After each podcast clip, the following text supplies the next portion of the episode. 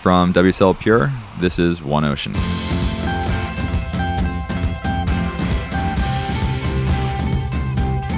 Hey everyone, today, among other things, we'll learn how and why baby fish are eating microplastics, what life forms are hiding out in ocean surface slicks, and what's most affecting the health of our coral reefs. That's a lot to cover all in one conversation, but our friend Jameson Gove, who is a research oceanographer with the National Oceanic and Atmospheric Association, or NOAA for short, is the perfect person to discuss all this with. Jamie has a PhD in this stuff. He's got a ton of field experience under his belt, and in the past year, his work was featured in National Geographic with some of the most stunning imagery of the microplastics surrounding larval fish. Little baby fish, tons of plastic, not good. He's also just a great guy and a great surfer. And a fun story I actually met Jamie on my very first couple days on the job. I was on a work trip to Hawaii and I bumped into him while surfing with a buddy. We kept in touch over email, and as he published more and more research, I knew I had to get him on the podcast and just learn more from him. So I'm really happy to have him here today to share his knowledge with us. Without further ado, here's Jamie Gove. So here, here we are. I'm with Dr. Jameson Gove. Yes. And um, you're an oceanographer, but I feel like that's a pretty broad title. And, you know, really, I, I don't like to bucket people into just their title. So how would you define yourself? You know, who, who are you and you know, what are you doing here on this planet? uh, way to start broad and, and um, uh, some important questions out of the gate. Uh, oceanographer is a pretty general term. You know, people study open ocean, people study the Arctic, and in my case, mostly I've focused on coral reefs. Uh, so trying to understand how ocean processes like waves, temperature, currents, so on and so forth influence coral reef health. Mostly thinking about coral community structure, so different types of corals, different types of algae, how they live, where they live, and uh, thinking about around islands and between islands across the Pacific. So I'm kind of more of a biophysical oceanographer, where I look at how ocean the ocean conditions dictate marine food webs and coral reefs in particular. That seems like a pretty linchpin area of study right now, in particular. Like pretty core. I, I, mean, not that there's we should be ranking science as this is more important than other science, but you know understanding our world and those those changes and how the ocean because the ocean is changing so rapidly right now and then what is that going to mean for the rest of those what are those cascading effects? It feels like that is just urgent urgent science that we need to understand as soon as possible. Yeah no i mean absolutely. A, a lot of climate change manifests itself in just um, subtle changes in current conditions right uh, whether subtle changes through time or actually more acute, really extreme changes like, say, uh, marine heat wave, where ocean temperatures are, are you know, quite a few degrees um, above average for an extended period of time. So, uh, like I said, it's it's when I started my career uh, in ocean science, I, I, wasn't really intending to focus on climate change, but uh, climate change is just is just now um, just a fundamental aspect to the research that we do you kind of can't avoid it, right? No. You know, it, it's just there and it's affecting everything. So that it's whether you're whatever you're working on, it's going to affect that science in yeah. some way. I feel like. Yeah. No. Absolutely. I think uh, historically we've really put things into two categories: uh, natural fluctuations in the environment and human activities. And so, a big part of my career, I was uh, studying islands, remote islands without people. So the remote northwestern Hawaiian Islands or Papahanaumokuakea. There's some islands on the equator. The U.S. actually owns quite a few islands throughout the Pacific, largely vestiges of World War II. Um, and actually, even before that, we used to um, uh, go down to certain islands and mine for bird guano, uh, basically for phosphorus and, and nitrogen for fertilizer. So to make long story short, the U.S. just owns uh, uh, or, or, has territories um, throughout the Pacific, and so working for the National Oceanic and Atmospheric Administration, or NOAA, uh, we're actually responsible for doing baseline studies and monitoring these reefs throughout the Pacific. And so, you know, throughout um, my 20s and into my 30s, I was doing a lot of scuba diving in these remote areas, trying to basically assess what these reefs were like and and um, how they were changing and, and so on and so forth. And what I noticed early on is that reefs in different geographies uh, looked very different. The corals looked different, the amount of coral looked different, um, the type of fish were obviously different. But but I think uh, it it was sort of a firsthand experiential education in that different um, variations in the physical environment really dictated what reef ecosystems look like. And then you would come to a place like, say, Oahu or some other really heavily populated island, and the reef would look entirely different, uh, especially compared to what we would expect based on the natural environmental conditions. And so, if, if historically, if we would study uh, these more remote islands as a natural laboratory, we could kind of really understand how the physical environment uh, dictates and structures coral reef ecosystems. And if we took that knowledge, took that that model, and and applied it to say a place like Oahu, where where things deviate from that, we can know that it's likely human activities that are, that are one that driving those changes in, in coral reef health. And so what's what's a little bit different now is that even in remote islands, climate change is actually fundamentally influencing uh, ecosystems. So this sort of natural laboratory is now an interesting um, experiment, so to speak, to see how climate change is even influencing some of the most remote ecosystems on the planet. Yeah, that's super interesting. I mean, we've talked a lot about the concept of shifting baselines with some of our other guests, and um, you know, you're touching on that point of you know, you you had this place where you could get a baseline, but now that baseline is going to be continually changing and changing really rapidly. So now it it, it inhibits your ability to um, understand that place and then use that data to understand our places where we exist yeah. a fair summary. Absolutely. Uh, shift, shifting baseline definitely. I mean i think you know that's there's there's all sorts of research about how you know people's perceptions of what ecosystems used to be and should be. It, it definitely shifts with generations and and certainly that's a big part of you know we we don't know what ecosystems look like at least coral reefs anyways um, you know hundreds of years ago right? So we're we're forced to to look at remote islands and, and say that these are likely what ecosystems um, look like in the absence of local human impacts. But now there's global climate change happening, right? And so what what it does for us uh, in terms of uh, our research and our science, it, it allows us to look at the impacts of climate change. So, for example, at uh, really warm ocean temperatures, which will drive coral bleaching, uh, which you know we can dig into in, in this conversation if you want to, but uh, you know, we can look at that in a remote island and then look at, at an island like Oahu, and you can we can try to understand how local human activities uh, will compromise or undermine the resilience of reefs to climate impacts. So we can compare those remote and local, and and so it still provides um, a really an important aspect of our research to to to compare uh, what and how humans are are disrupting or influencing um, ecosystem processes but nevertheless, it's uh, it, you're you're right. It's it, climate change and its impacts are are are pervasive and prevalent in, in all aspects of what we do. Yeah. So I, I definitely want to dig into the coral stuff because you've been doing a lot of work on that in, in this past year. Um, and it's super relevant just to our community of ocean lovers and surfers. And um, so if you had to say, what is a, what does a healthy coral reef ecosystem look like? And what does a unhealthy human impacted reef ecosystem look like right you know what, what are those few things and maybe let's let's use oahu as as the example um, you know what's going on here that's impacting the reef because i know you've done some interesting stuff with runoff from the wild pigs and the the the, the uh, soil that washes down the river and then affects that local reef ecosystem. So maybe you could give us a couple examples that are relevant here or that are common to um, many areas. Right. Uh, beyond the, beyond climate change itself, sure. which is just affecting all reefs everywhere with warming waters and the bleaching itself. So, um, what are those other impacts? I guess is what I'm getting at. Yeah, there's a lot to unpack there. So if I go on some random tangent or down some rabbit hole, feel free to bring me back and back to what you actually want to this get at. podcast. It's long form. Go right. go for it. We have an hour to to get through this. Uh, so I think your first first opening part of that was, um, you know, juxtapose uh, what a what a nice healthy re- ecosystem looks like. Yeah, at a high level. A, yeah. So you know when I visual and and of course um, different geographies uh, look differently just because there's different species and and so on and so forth, right?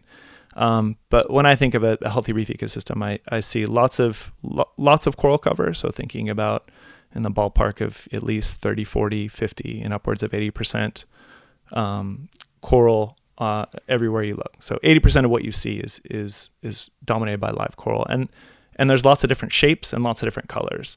And so some shapes are you know more mounding and encrusting and low lying, and other ones are more you know um, structurally complex, is what we would say. So there's lots of holes and other things. The branching sort of branching, corals. so on and so yeah. forth. Yeah. And and the reason why that structural complexity um, is important in a, in a healthy reef ecosystem is that what is it allows for fish to basically hide from predation.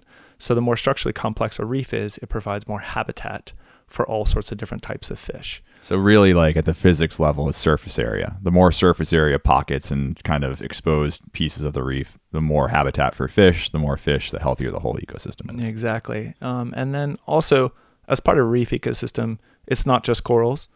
Uh, crustose coral algae is actually, uh, it, while an algae, it's it, it is encrusting and it, it is calcifying, and it provides sort of the glue of of this reef ecosystem. It's it it, it um it's this bright, usually bright pink, and uh, and it's also CCA is is what we tend to call it, but crustose coral algae is um is really fundamental for coral reef to settle. So a a new coral larvae will come down and it can really only settle and grow on existing crustose coral algae. So it's a it's a part of the ecosystem as well, and there is a healthy amount of um, of what you know tends to be negative, but fleshy algae. You know, lots of parrotfish and other things eat fleshy algae, so there has to be some fleshy algae for food source for those fishes.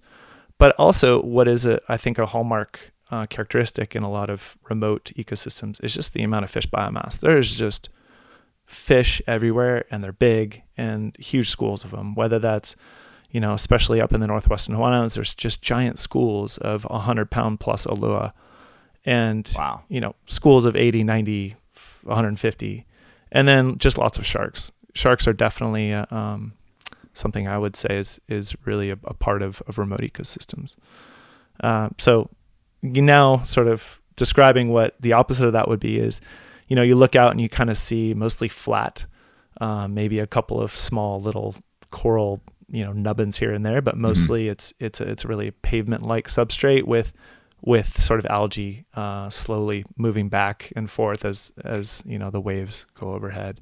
Very little fish, um, just no color too. It's almost like everything is just kind of like murky green brown color. Yeah, and those are those are clearly the extremes of the spectrum. Yeah, uh, for know, sure. You know, it's not like everywhere around. Uh, and I don't want to keep picking on Oahu, but it's not like everyone on Oahu is, is like that by any means. But but a heavily impacted, heavily degraded reef has very little structure, is pretty flat, very little fish. Um, and so, I mean, images that I've seen of, of reefs like that feel like a graveyard. Oh, absolutely. Not to get too dark, but they just feel yeah. like, oh, there was once life here and now it's all gone. It's it's like the darker scenes of Finding Nemo or something, you know. Right. Like, whereas like the healthy reef ecosystem that Nemo's from is this beautiful, wonderful place. Um, yeah, lots you know, of color. You know, and sometimes you'll see you'll still see lots of old dead coral. So some of the structure is still is still there in some of these places, but but um, you know, and uh, basically after a coral dies, it, while the structure will stay there for some time, it slowly also degrades. Yeah. So now, what are those causes? What are those things? What are the top few things that uh, you know in this local um, ecosystem are are affecting the reef? You know, beyond. So we're we're saying okay, climate change is happening everywhere, warming ocean, bleaching but um, runoff, for example, or sunscreen, do you classify that as one of the bigger problems? Um, fishing and, and those impacts. Like, what are those top three to five things that are affecting our local reefs here, say in Hawaii, and then maybe are more broadly applicable that are affecting sure. all reefs? Yeah, and I think I've used this term a couple of times, but I'll refer to these things as local human impacts or local human activities, and that just is really the things that are you know we are doing on a day to day that that are, that is directly impacting the reef, you know, within our local geography, within a couple of miles or, or whatever from from um, uh, societal infrastructure or, or what have you. Uh, I would say that you know the top. There's really top three. I'd say that are most important. Uh, wastewater is is a huge issue. It's a huge issue in a, in a lot of uh, developing countries in particular, but but even in, um, in the Hawaiian Islands uh, waste wastewater pollution is is incredibly detrimental to coral reef health. And what I mean by that, and I, I don't know how many how how common knowledge this is, but a large portion of the Hawaiian Islands use cesspools as their primary um, way to deal with with wastewater. And a cesspool, you know, I, am sure that you know, but it, it's really just a hole in the ground, right? And so all of our wastewater goes in that hole, and depending on uh, the proximity of your house to the ocean, uh, a lot of that leaches out into the environment. So while the solids may stay in the cesspool, um, all the nutrients, all of the other, all the other um, bacteria and so on and so forth will will basically hit the groundwater, and then the groundwater is the delivery system to to the um, nearshore environment. So a place like, say, the Big Island, which is a fairly new island, it's very porous, lots of lava. Uh, that connectivity between the cesspool and the groundwater, and then the groundwater to the, the ocean is is um, really quite fluid. So there was actually a study where they they put a bunch of dye, um, biodegradable dye tracer in a bunch of cesspools and septic tanks and so on and so forth uh, in this community. And in one particular case, within about six hours, that die hit hit the reef. And in that Six ca- hours. six hours. Hang yeah. on. So okay, so in the cesspool, science, sci- is, are these NOAA scientists or just? Uh, This is actually scientists from uh, the University of Hawaii at um, Hilo. so a biodegradable dye in the cesspool, and then in six hours that hit the reef. Yeah, and that and that was a uh, u- interesting, unique case where the it was actually a septic tank, but the septic tank was cracked. Okay. Um, so, but I think uh, the total the the range in time was six hours to about ten days. So even ten days is still That's still fast. super fast. And so what we would say And a lot. probably a lot of nutrient loading, and there's there's a lot of nutrients in there still when it's that fast. Yeah, right? exactly. It's not filtering out the way it's supposed to. No, uh-uh. you would. Um, the way that the process is supposed to work is that a bacteria will come in and break down all the solids and and and deal with the nutrients and so on and so forth. But in, but for this example, uh, basically those nutrients are just are hitting hitting the near shore, and and I guess we should talk about why nutrients are bad. So Well, hang on. I also want to know the range. How far is the range? Uh, so you you have the time range, but how far does it go? So from a given cesspool, is this is this reaching? Is this affecting just that near shore reef, or does that spread out? Oh, yeah, good question. It it uh, probably depends on what we would call the residence time, so how long water sticks around in a particular geography, and that really changes on day to day and and season to season. So in the winter, when there's lots of waves, you know that those nutrients would would basically be, uh, you know, they would be taken away pretty quickly. Uh, but most of the time, and in this particular case, uh, off the Big Island, and this is West Hawaii specifically, um, there's just not a lot of waves. It's a pretty stagnant environment. You know, it's Yeah. just tidal currents and so on and so forth. So uh, it has huge impacts on on that local reef. Wow. Okay. Sorry, I cut you off. I just was curious on the the, the range. What were you saying? Well, I was just gonna say, like, I, I think most people, you know, think of nutrients. We maybe think of fertilizer, and we, you know, obviously fertilizer is really important for agricultural production and so on and so forth. In in this case, you know, reefs have a, have really amazing checks and balances in a, in a natural system, and and so what we're doing is we're basically throwing off those checks and balances by by loading up nutrients in a particular location. You there are only certain species that can take up those nutrients super and they and they grow quite fast and and those tend to be algae. And so algae will will really respond. These are weedy species. These are the weeds that are in your yard that grow you know within days of you mowing your lawn right? Like yeah. so it's the same on the reef. There are weedy species that that grow super fast and and they'll capitalize on those nutrients. And um and so what they can do is they can overgrow corals so they can outcompete and overgrow corals because they have this competitive advantage because of the excess nutrients, right? While corals need nutrients, they just can't take it up and they don't grow nearly as fast as something like uh, an algae. And then, uh, so that's the wastewater um, part. And then I guess flipping um, to another issue, which is overfishing.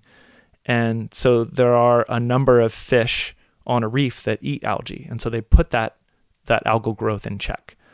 Um, but the problem is, is we tend to fish the fish that eat the algae. So parrotfish is a good example that eat some algae, and, and there's lots of other fish.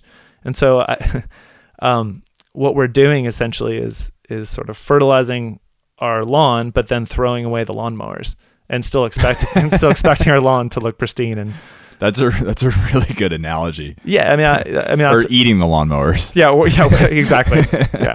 Uh, so you know that's so a lot of these um, these issues, these these impacts do not they don't um, they don't work in isolation. So they're they're they're oft, often synergistic in terms of their impacts on the reef itself. So waste management waste management issues and and overfishing issues um, combine to to sort of again be this either additive or synergistic impact on reefs that that is is pretty detrimental. Wow. Anything else Uh, so yeah, I talked about um, on the impacts? uh, yeah. So we talked about wastewater, waste water management, uh, fishing.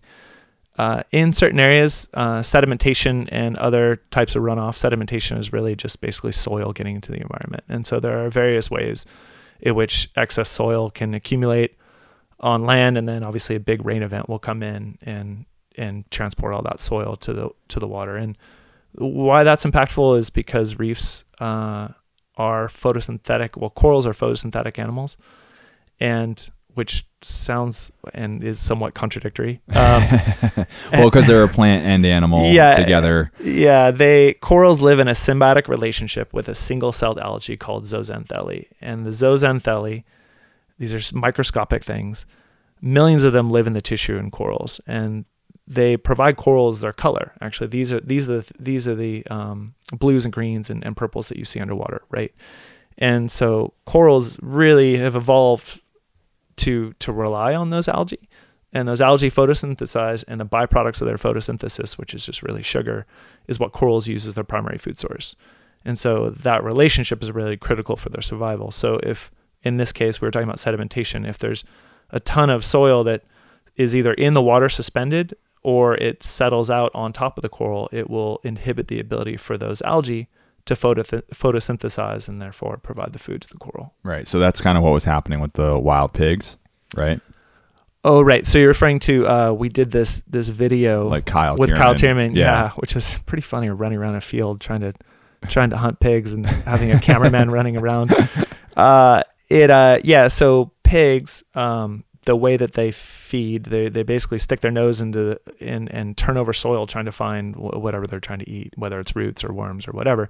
And so, and you can see, I think anywhere hiking around here specifically, you'll you'll see these just large stretches where the soil is just all turned over, you know, and uh, and so what they've done is is unpacked the soil, and so as soon as it rains, all that comes down the watershed and comes out. So they are incredibly invasive um, and and are very actually detrimental in where they where they are. Yeah, I mean the images from that video make it really clear when you see all that sediment covering a whole area of a what looks like a bay, and of course no light is getting through to a reef there. Yeah, no, And definitely that, not. And that's just like one example of the way that that can happen. Another one that I heard of a while ago was I think it was in Papua New Guinea. Um, loggers were coming in to log the rainforest, and the logging um, essentially uproots all these trees, and then you have all this soil. So then when it rains, it just washes all out and just completely kills these reefs, which otherwise are really pristine.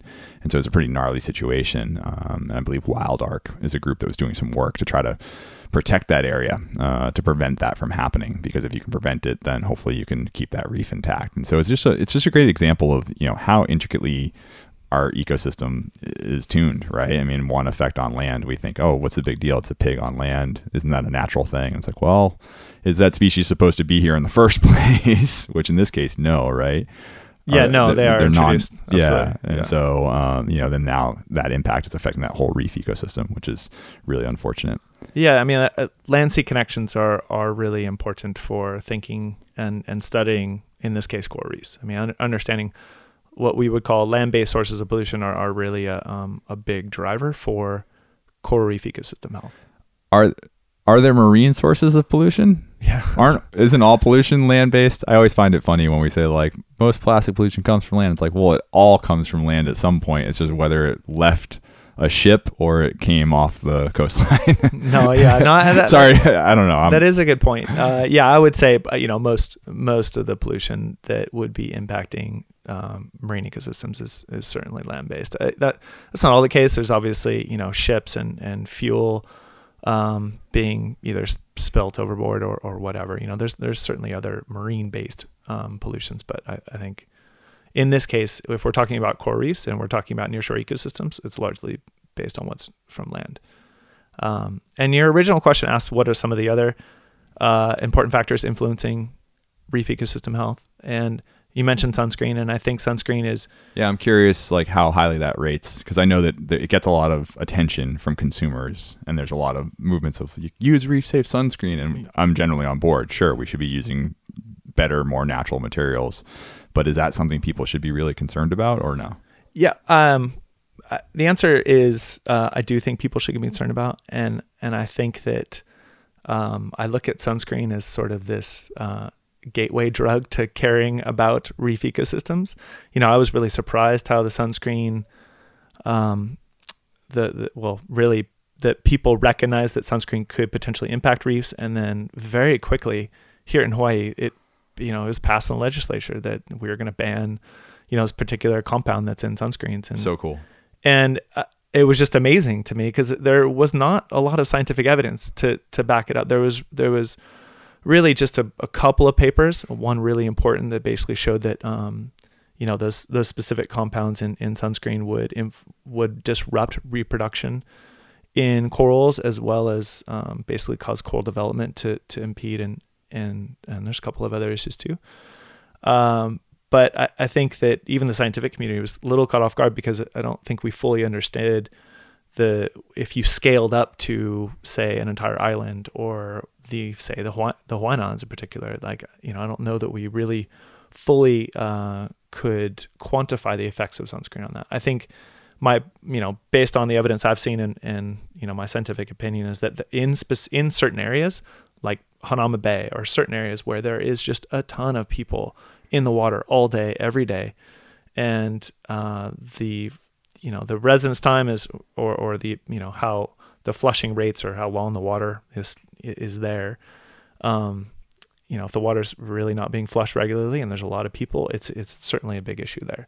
Yeah. Um, you know, more remote areas where there's not people getting in the water, no, you know, sunscreen's not affecting those reefs, for example. Yeah. But it's also like, why not just use the better alternative? Well, you know, at the end of the day. that too. Like- yeah, no, absolutely. And I, and I'm and I'm all for it. Like, Yeah. you know, I think it's I think it's it has basically put the impacts of the things that we do, even as even you know subtle as putting on sunscreen, um, and thinking about what it means for for marine ecosystem health. And I'm, I think that's a huge uh, huge win, really. So another good gateway drug, so to speak, in ocean conservation are single-use plastics, right? Um, the straw movement, the cutlery movement, all that. Um, you know, and again, Hawaii uh, leading the way with Bill 40, which is super exciting that that passed. Um, so impressive and so, such great work done by so many groups in the community here on on the island. Um, but you know, the straw movement is similarly like that's not the biggest problem in the ocean, but it has resonated with lots of people and it makes them think about their day-to-day use of single-use plastics. But the the broader plastic issue is massive. And you've done some research on this as well, which is really, really cool. Um, the imagery that was in National Geographic, right? Yeah, I mean it's it's incredible. Um, so maybe you want to talk about that a little bit. Yeah, the um, it, the imagery has been striking for sure. Uh, and and just to take a step back, the the fact that you know uh, Oahu just just banned single-use plastics was a huge huge deal. A lot of people, um, sustainable coastlines, a lot of other organizations put a lot of effort into that, and you know they deserve, you know, as well as the legislatures that actually voted on it, um, deserve to be recognized because it, it is a big deal for sure. hundred percent. So I mean, Surfrider Oahu, Surfrider generally was supporting um, Kokua Hawaii. I think there was like a zero waste Oahu group, um, sustainable coastlines, of course. And you know, you saw the way the movement just exploded, and um, it was really cool to see how many people were still there at the hearing late at night, waiting for the vote to come through, and then celebrating when it finally happened. And, you know, that community really deserves a round of applause from the global community because we need these examples to then say, "Wow, all right, well, they did it in Hawaii." why can't we do it in our community right Yeah. and that kind of domino effect and so we want to see more of that so yeah huge shout out to all those people Yeah, yeah, absolutely.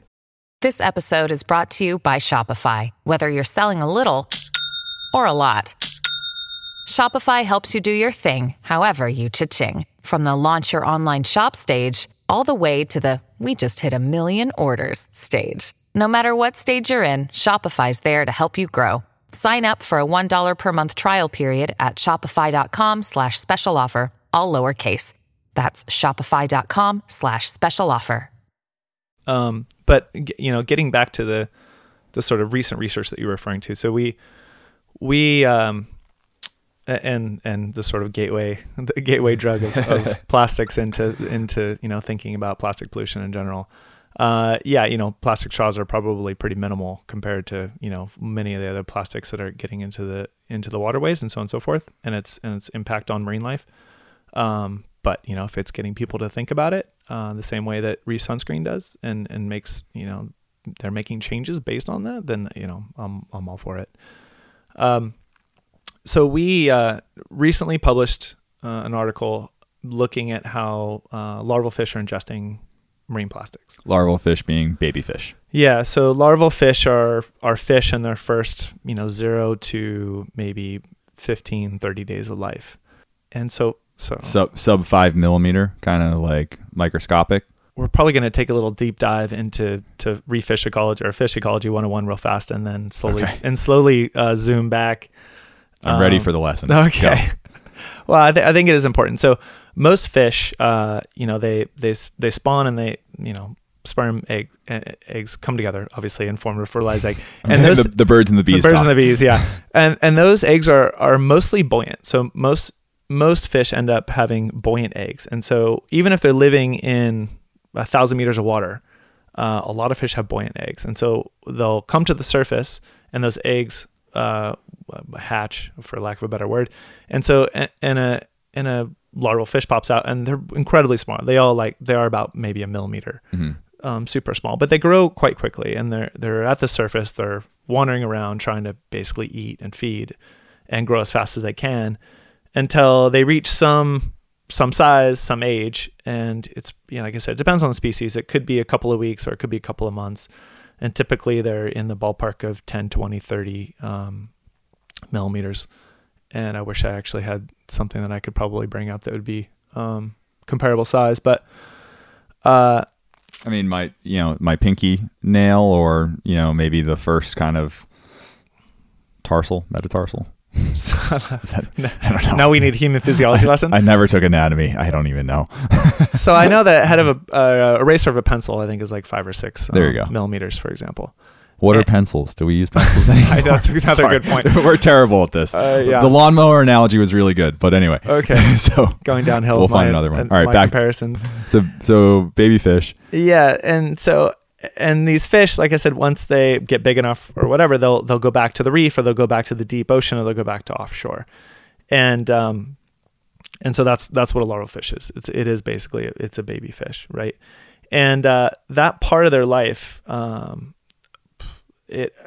99.9% of, of fish don't make it. They most most of them die. Most of the eggs don't either hatch or something eats the eggs. And then once they are hatched, most of those most of those guys di- die immediately. Um, they can't find food. They're in the wrong place. Something eats them. Whatever. And so, um, surprisingly, very few fish actually make it. Obviously, obviously enough make it so that there's plenty of fish, you know, in in in the sea, so to speak. But um, but yeah, so what we were doing, our original part of our research was there's there's just not a lot known about that part of a fish's life cycle, it, the larval fish stage, where they go, what they're doing, who they're hanging out with, and and what they're feeding on. Um, we know some of those aspects, but we really don't. It's it's kind of a black box, which is surprising because if you think about uh, the survivorship of those fish, that really determines the future populations of adult fish, right?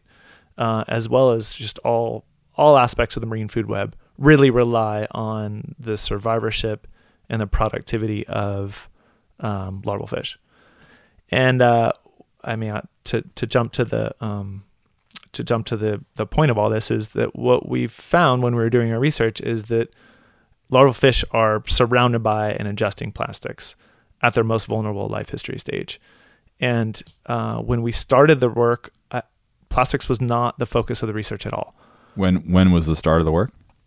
Uh, we started doing our first surveys in 2016. So Okay. we did we did um, summertime surveys, a couple of couple of weeks over on the Big Island, 2016, 17, and 18. And you were just trying to understand better the larval fish stage. What's going on there? What why do they survive or not, etc. Yeah, there had been some papers um, back in the 80s and, and early 90s um, identifying some of these small scale ocean processes that might uh, contribute to larval fish survivorship. And so, but no one had really gone out and done a bunch of sampling to, to try and figure out where it, or what is the nursery habitat, you know, where, what are the larval fish nurseries in, in, in the nearshore ocean. And so we were trying to determine that. And, and that's, and, you know, like I said, most of our focus was going to be on larval fish and figuring out what food is there and, and what their concentrations were and what the diversity of fish were. And, and then just over and over in every single sample we took, we kept finding plastics. And I don't think I was, I wasn't naive enough to, to to think that there wasn't going to be plastics, but it was just such an overwhelmingly um, dominant part of our, our samples that uh, it, it was unavoidable. We, you know, it, it really sort of a lot of our, our some of our research really diverged into, into focusing on that part of it. So with the research, are you are you doing a trawl with like a, a mesh net to collect some of the larval fish, or when you say you're finding plastic in the sample, are you finding it in the surrounding water, or are you finding it in the fish themselves? Good question. Uh, both. So if- Great, if you it's everywhere. I was if- afraid of that answer. yeah, we were focusing on these things that we call surface slicks. And if you look out on the open ocean and you see these sort of narrow, meandering, ribbon like features on the surface that actually look slick compared to the surrounding water, uh, these are natural ocean processes. And the reason why they look So it's not like oil or something from a boat. It's no, it's actually there. It's um, they look slick because uh, the surface ocean is actually converging in them, which means is there's there's a really subtle, slow surface current that that brings things together in that slick. And so what it does is it, it concentrates food at the base of the food chain, so phytoplankton and zooplankton. Phytoplankton can secrete different biological material that are called surfactants, which is a term called uh, surface active material or agent.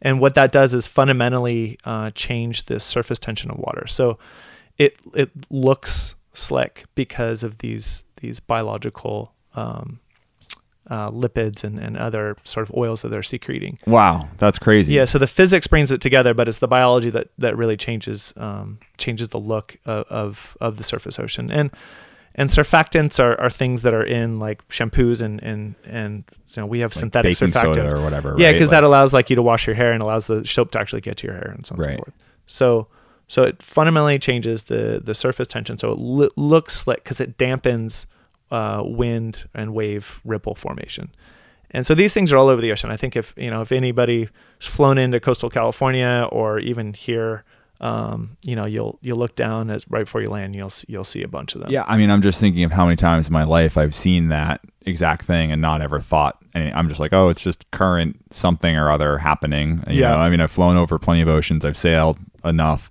I've seen this, exactly but I didn't know that, that that's what it was. Is that it was the phytoplankton, these microscopic organisms secreting a surfactant. Wow. Okay. Yeah, cool. it's a physical mechanism bringing together basically a, a bunch of floating biological material. so it's its own little ecosystem then. absolutely, and so that's what we were doing is we were studying that little little small little ecosystem, and what we would take a, a net and basically tow it through the surface slick uh, for about 500 meters, um, which took maybe eight eight to 10 minutes, going pretty slow, like two knots. And then we would do the same sample just outside of the slick nearby, so we could have a control, compare what's in the slick versus what's out of the slick. And we Mhm. did that a hundred times um, over the course of those three years. And uh, and then we basically counted everything that was in the slick in the samples, and then counted everything that was out. And what we found is there was just a lot more phytoplankton, a lot more zooplankton, and then over eight times more larval fish in these slicks. And not only Wow. were there more larval fish, but they were bigger and they were more well developed, which implies that they're really benefiting from the increased food that's in these slicks.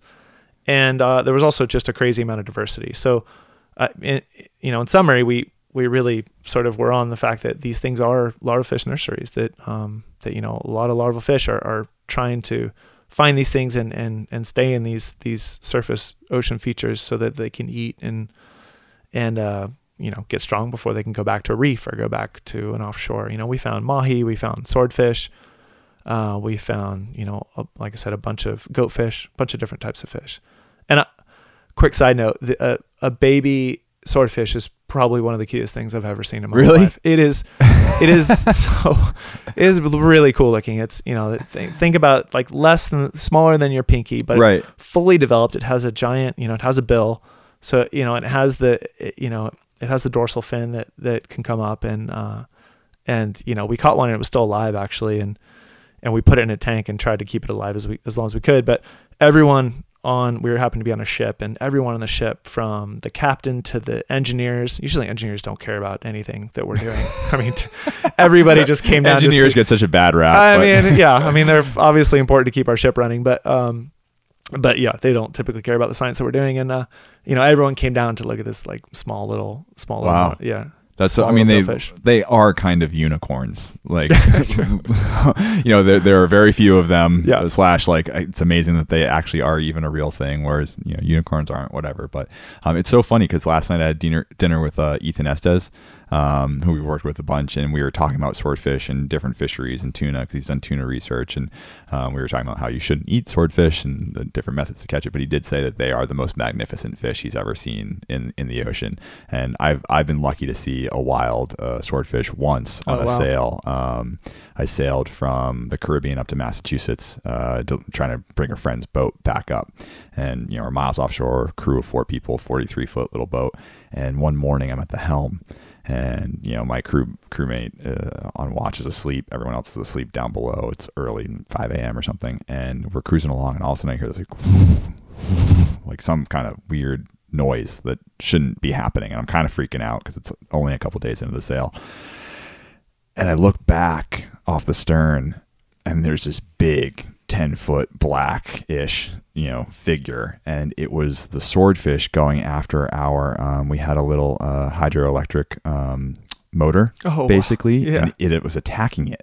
It t- total full on with with its bill basically was just going whack whack trying to hit the thing.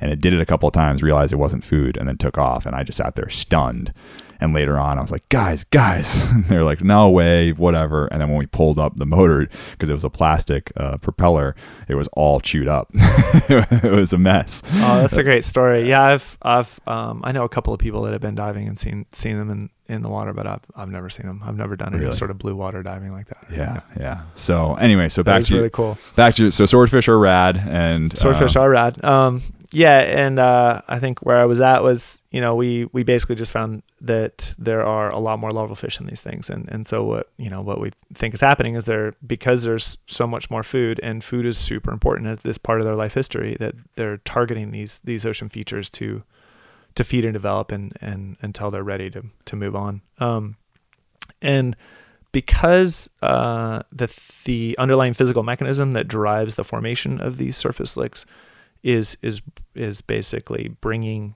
uh, concentrating things on the surface ocean. It's also concentrating really anything that's passively floating and buoyant, and so a lot of plastics are are are buoyant. And and so lots of small pieces of plastics are, are basically are congregating and aggregating in these surface slicks. And and uh and yeah so every sample we we found there was there was you know just a, a ton of small pieces of plastic. And and small being like a vast majority were five millimeters or less Yeah, so microplastics technical definition is five millimeters or less. Above that is macroplastic. Um, I'm curious, what was the percentage found in the fish? Yeah, I, I assume you're doing a biopsy of as many as you can, yeah or some representative sample. turns out trying to dissect something that's about 10 millimeters is extremely difficult and then trying to find what's in their gut is even is even harder so Yeah. we manually dissected um, about 658 fish About that's a pretty exact number, that's true uh, yeah and you would remember that number because dissecting that many fish is Yeah. not that fun. So 658 exactly. Wow. Um, and we tried to, you know, just to to um, to be able to compare different species. We, you know, we we did well. We did nine different species, and we did um, all about the same size range. And we found in total, we found 42 had ingested pieces of plastic, and so, but we, what we did find is that there was over a twofold increase in the larval fish that ingested plastics that were in slicks compared to out. So interesting. yeah, and so 42 doesn't sound like a lot, um, but I think it's important to contextualize this number with the fact that just because we, um, well, I guess what I should say is it's possible that we don't. Let me take start this over. We don't really know the impacts of plastic ingestion by larval fish, so it's possible that they eat a piece of plastic and die immediately. So it's possible there's a large proportion of fish that are ingesting plastics that are just that were gone and we missed them, right? Um, so we kind of think it's a conservative estimate, but it's also, you know, we we counted in over 12,000 fish, but we were only able to dissect 600, you know, a little over 650. So I think yeah, I think our results are are somewhat preliminary in the sense that I, I think that the issue is probably much bigger than than you know. I think we're just scratching the surface because I think what we're trying to do is develop methods so that we can stick a bunch of fish in a jar and basically dissolve them and then just leave the plastics behind. Yeah. Turns out that that doesn't exist right now uh, in terms of a of a method. And so eventually we're going to be looking at you know thousands and thousands of fish and to be able to really hone in on this number. Yeah. We did, um, I sailed with the Five Gyres Institute, uh, who do microplastic research. I sailed from Bermuda to New York and we would trawl, you know, same sort of methodology. And Yeah, it is. It is the same. Yeah, it's it's the it's the manta trawl on the surface, what we call a Neustonic, but top Okay. top one meter, top one meter. Yeah. Yeah. Um, so, you know, we'd end up with a couple occasional triggerfish or, you know, small organisms and we'd cut open whatever, you know, unfortunately didn't survive the trawl, um, you know, kind of uh, consequence of science, but we'd cut them open and the number I think that we hit was around 20 to 30% had plastic in them. Um, so these are slightly larger because we didn't have the ability to do the tiny stuff, but, um, you know, that's, that's enough that it's shocking and alarming to me. Yeah, absolutely. especially when you highlight the fact that you know we might not be seeing those other organisms that are you know passing away sooner. Right. Right. Yeah. So I mean, uh, just a couple other things about that is that um, what we what we found is that there was 126 times more plastics in these slicks versus just right next door. You know, a couple hundred yards away. Wow. And is that because of that surface tension? Do you think that that attracts in yes. some way? Yeah. So that's a that's a great uh, question. So what I think's happening is obviously it's um, because the ocean current is coming together. It's bringing everything together in in that in that ambient area. Um, but also, yeah, it's sort of there's a stickiness. So uh, a lot of plastic are potentially sticking together either because of of all of the phytoplankton there or or what whatever. Um, but yeah, it's it's it's aggregating and concentrating those plastics. And then we did compare the densities we're finding in slicks compared to what was recently published about the Great Pacific Garbage Patch, and that's where we found uh, average concentrations were about eight times higher in these slicks than than what's in the Great Pacific Garbage Patch. Now, to be fair, Wow. to be fair, there might be small scale processes in the open ocean in the garbage patch that's concentrating. Like you know, the concentration is not uniform in the Great Pacific Garbage Patch by any means. Sure. Nor is that mean that everywhere in West Hawaii is or everywhere in Hawaii is eight times more. It's more just I think it's it provides perspective of the amount of plastics that are where these larval fish are hanging out. You know, just to just to contextualize those numbers. Um, it's just a lot, and and I think the other thing that's really important that we focused on in, is that it's you know it's not just that they're all under five millimeters. It's it's the fact that a lot of these plastics are less than a millimeter, so really small. You can't see these. You look out in the open ocean, you can't see them at all. Even walking on the beach, you can't really see these. These are grains, size of grains of sand. But larval fish are the their food source is what they prefer is about one millimeter or less. So a vast majority of the plastics we're finding in these things happen to be the same size uh, as as their prey. And what was even more interesting is that a lot of uh, zooplankton, which is this is what larval fish like to eat, a lot of the zooplankton that live on the upper ocean, they're blue. They've adapted to basically try and um, as camouflage Right. so that they avoid predation. And a lot of the plastics that we found in the larval fish were all blue or translucent. So they were either looked blue in the ocean or they were actually blue dyed. Uh, and the other kind of fascinating thing is that they were all thread like, like small little threads. Mm-hmm. And so the primary thing that larval fish feed on are copepods, and copepods are these, um, anyways, these small little animals that have antenna. And the antenna, we think maybe they're confusing the the plastic threads for the antenna of a copepod. And, Oh, interesting. Maybe so. I mean, those are all we're just hypotheses at this point. We haven't really tested those Right. things, but um, you know, there's the the fact that 93 or plus percent of the ingested plastics were blue or translucent and thread like was um, was pretty striking. Seems significant. Yeah, absolutely. Um, so I think one thing that I take away from speaking with you is all the nuance to this. And I think that's something, you know, when I speak to scientists, proper scientists, they'll always say, well, like, it depends. And, and this number is shocking, but here we need to put it in context. And that's so important. But we live in an era where we want very clear yes or no. What do I do? What do we need to do? Like we we as humans are so media saturated. Our attention spans are shorter than ever, and we want the very clear like this is the thing, right? Like that's the thing. This is the bad thing. That's the good thing. There's a garbage patch, and some kid's going to clean it up, and great. And you know we kind of latch onto these very simple stories. So I have a couple questions. One is, you know, do you find it hard to communicate the work you're doing? How do you communicate the work you're doing? Do you get to? And then in the broader spectrum of the world, and you know, you you work for NOAA, but you as an individual are an ocean lover and live here and all that. So is it challenging knowing all that you know and being in this era where people need to understand so much more? Do those questions make sense? Yeah. I mean, I, I I think I you know science communication is a, is a whole field in and itself, and and I uh, funny enough like you know going through graduate school, my master's and PhD, there was no real focus on communicating your science to the general public. Just do the science. Yeah, just do the science and it'll get out, you know. So uh, you can probably judge me how well I'm communicating my science now. I feel like I just got deep into the weeds on it for a little bit. No um, judgment. You're doing great.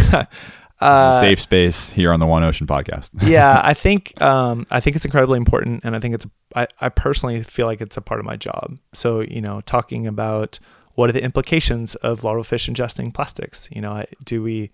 It's possible that plastics may sort of impact the entire food web. It's possible if plastics are, even if a small portion of those larval fish are dying, that that has real ramifications for adult fish populations. And so, bringing it back to us obviously adult fish populations are really important for just basic ecosystem function but you know whether it's livelihoods or for sustenance we rely heavily on the marine environment and, and fish.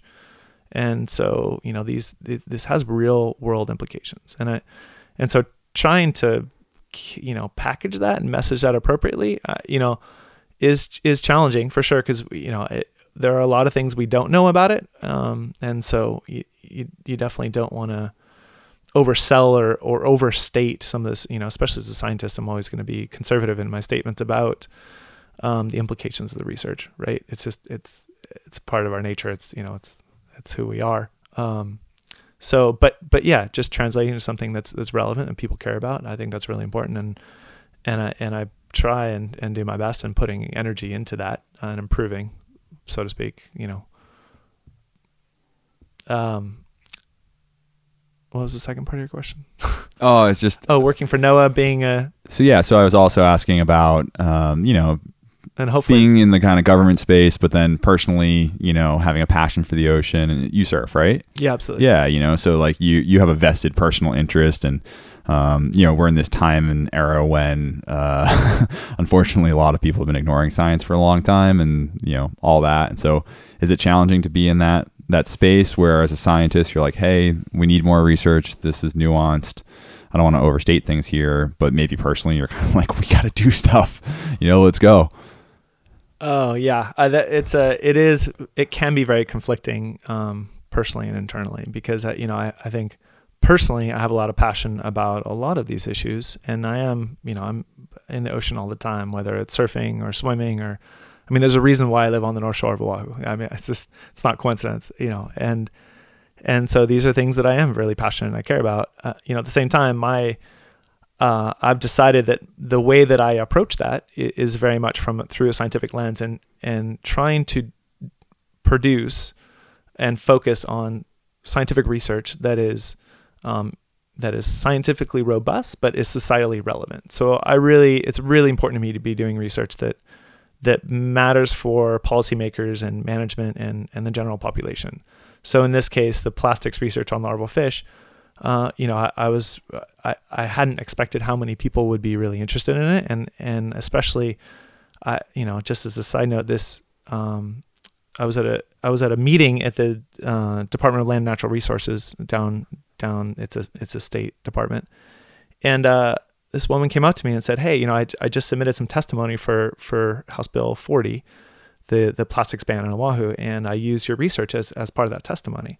And that was like just so validating and so really, you know, it was out of all the things that have happened through this through this work and getting it out, it was one of the most important things because it made me, you know, um, getting kind of emotional about it right now. It really, it it just really hit home that like this is work that matters to people and that it is relevant to our the issues and the and the concerns that we have and that we're facing today.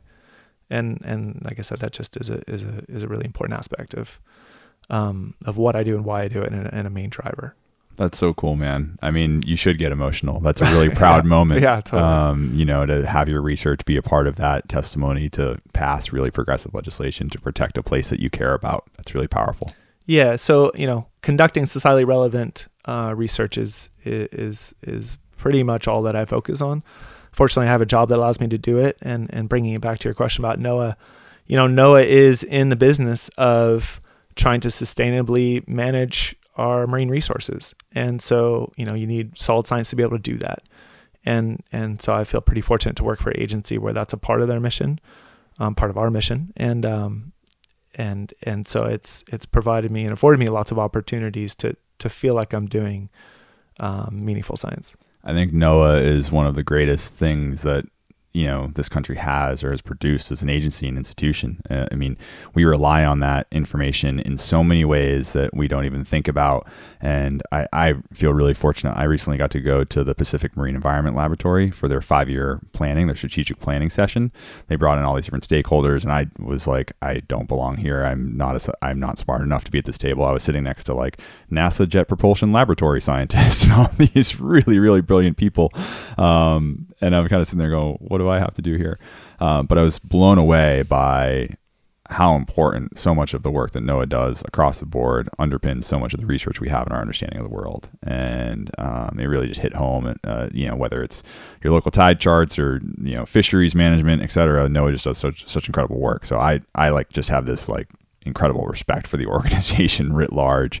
Um, and I think it's great that the organization is, you know, enabling people like you to do this research and get out there and then talk about it too. Cause I think that's the biggest thing is we need to be talking about these things. We can't just do the research. I, I think I, I hold the opinion that I get it that as a scientist, you have to be conservative and do the research and kind of be like, all right, this is just the research. But I think we're moving into an era where communicating that is more important than ever, and communicating that in a way that breaks through, uh, particularly, is is super important.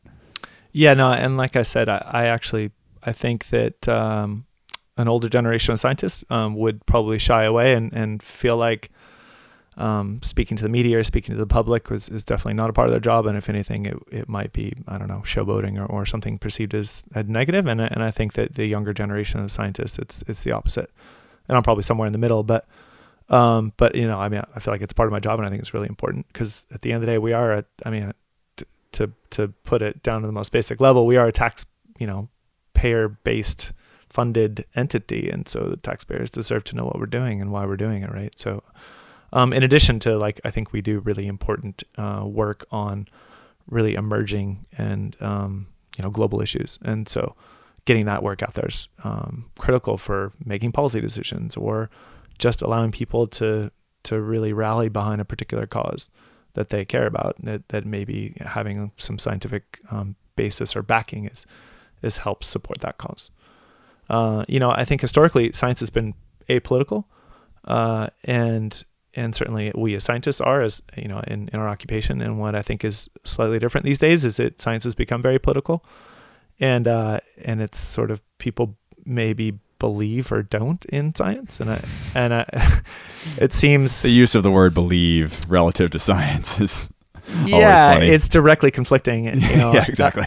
So to put it bluntly. And um and so I, that is a really uh, it's challenging because I I have a hard time you know, say it's talking about climate change, which is, you know, there's never been an, a, a, scientific issue in the history of, of society that more scientists have been on board with um, understanding that, you know, humans are directly contributing to uh, the fact that our climate is changing, right? And so, yet the public, there's never been such a discrepancy in, in public belief in, in, such, in, in that you know, in a scientific finding or, or scientific evidence. And and I find those really striking um, comparisons or, or statements because they don't really they they seem to be at odds with each other, right? Um, so it, it, there is some challenge in, in the way that we communicate and who we communicate to, and and just for the sake of there's now a belief system that seems to um, I don't know uh, get in the way of of scientific findings or at least um,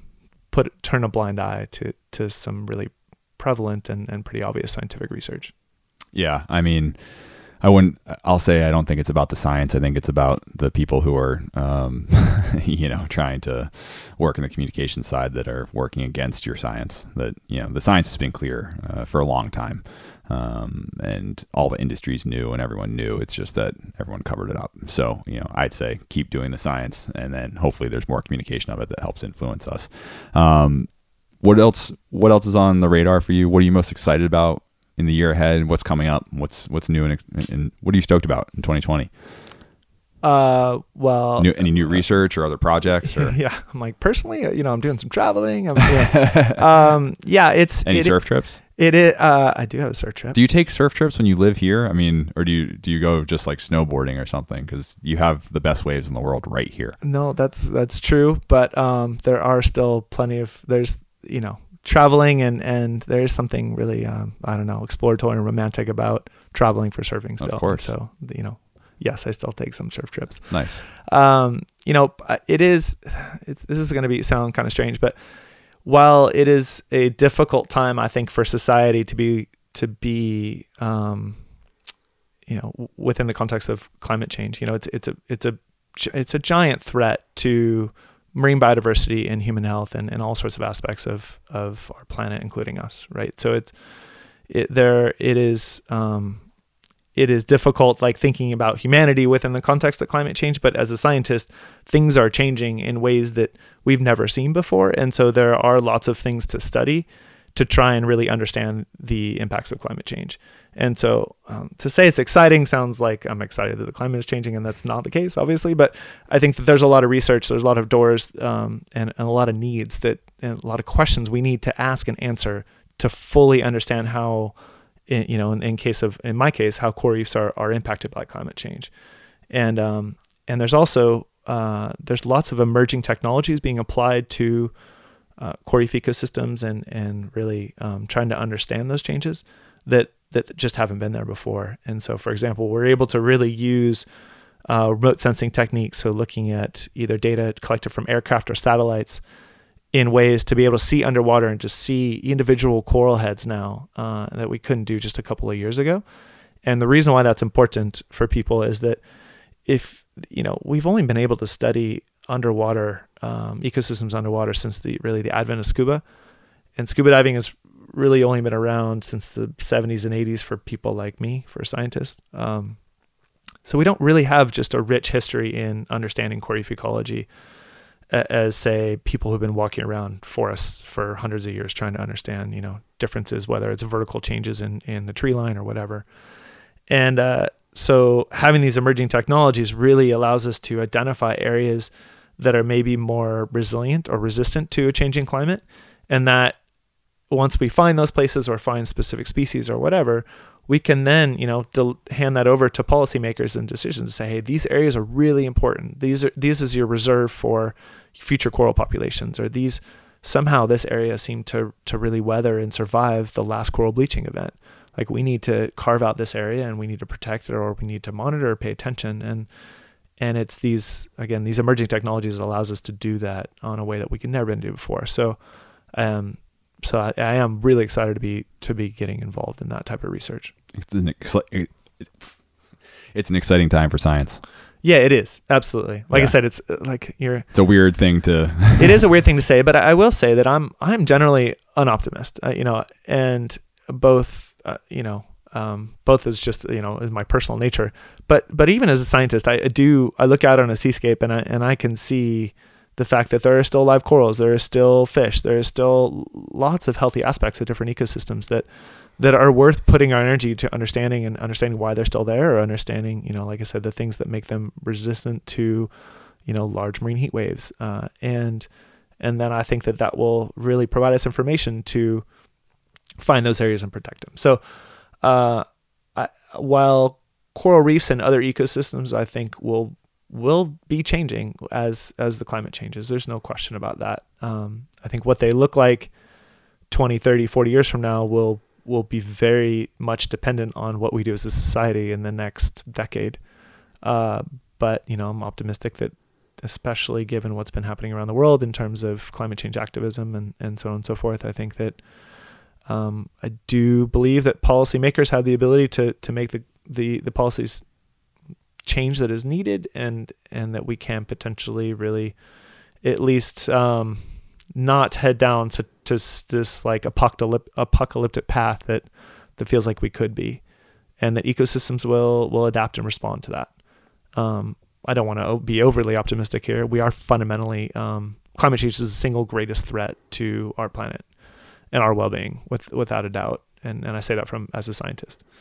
Um, but again, the impacts are are are I think f- not fully realized, and I think that um, as we move down this road, uh, there is there is um, cause and reason for hope and optimism that that these ecosystems will persist. What other technologies are you using, or what other ways are you engaging like citizens to to be a part of um, all this work that you're doing? Yeah, so um, this summer. Uh, around Hawaii, we experienced a, a really large marine heat wave. So ocean temperatures were an upwards of three, four degrees Fahrenheit above what we would typically expect.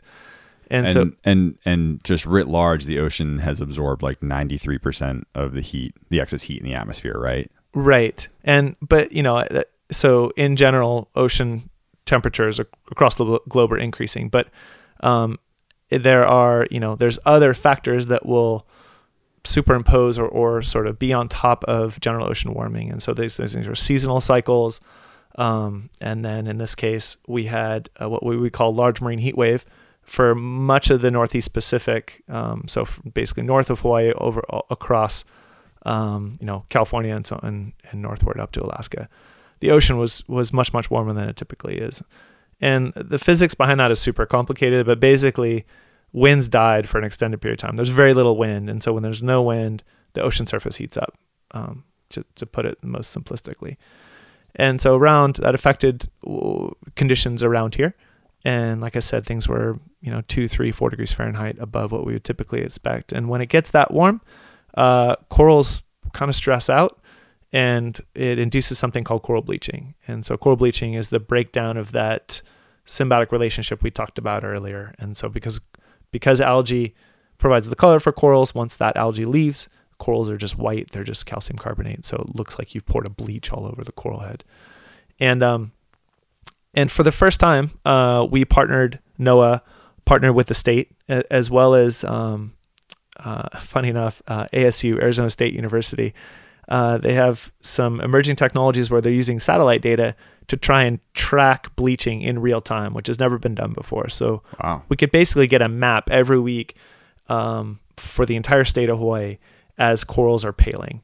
And but the satellites. And that's because the satellites can see but beneath the surface of the ocean. Exactly. Yeah. So, so it's not a predictive thing. They're actually seeing. They're actually it. seeing. Wow. So we ha- we have satellite data that can look at ocean temperature, which is which is a predictor for coral bleaching, but it's not a it's not a one to one by any means. Um, there's lots of areas where it's super hot and corals aren't bleaching, and vice versa. Um, so this is the first time uh, in in that partnership that we were able to use satellites and track it through time. However, we weren't really sure um, you know, the satellites were detecting changes and detecting this whitening of corals, but we weren't sure how what those changes were and how white they were, for example. So we at the same time um, we developed something called the Coral Tracker, HawaiiCoral.org, and it allowed people, anybody underwater, to basically on their smartphone say, "Yes, I I've, i saw bleaching here or here or here," and you can even there was even a um, there was three different severities. You know, one being just barely pale, and you know, basically mild, medium, and,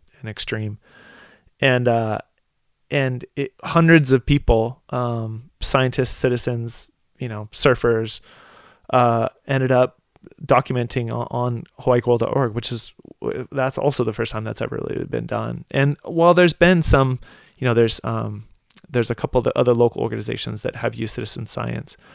Uh, they provided they required some training or a little bit more information. This was just hey, if you were underwater and you saw something, can you just put this on your phone and log it? And uh, and so what it allowed us to do was help calibrate what the satellites were seeing with what uh, was being reported oh, by okay. by local community members. So not only was that I think a really important way by people could um, could actually look underwater and feel like they're contributing something and actually a lot of surfers in particular don't really put their head underwater very often, right?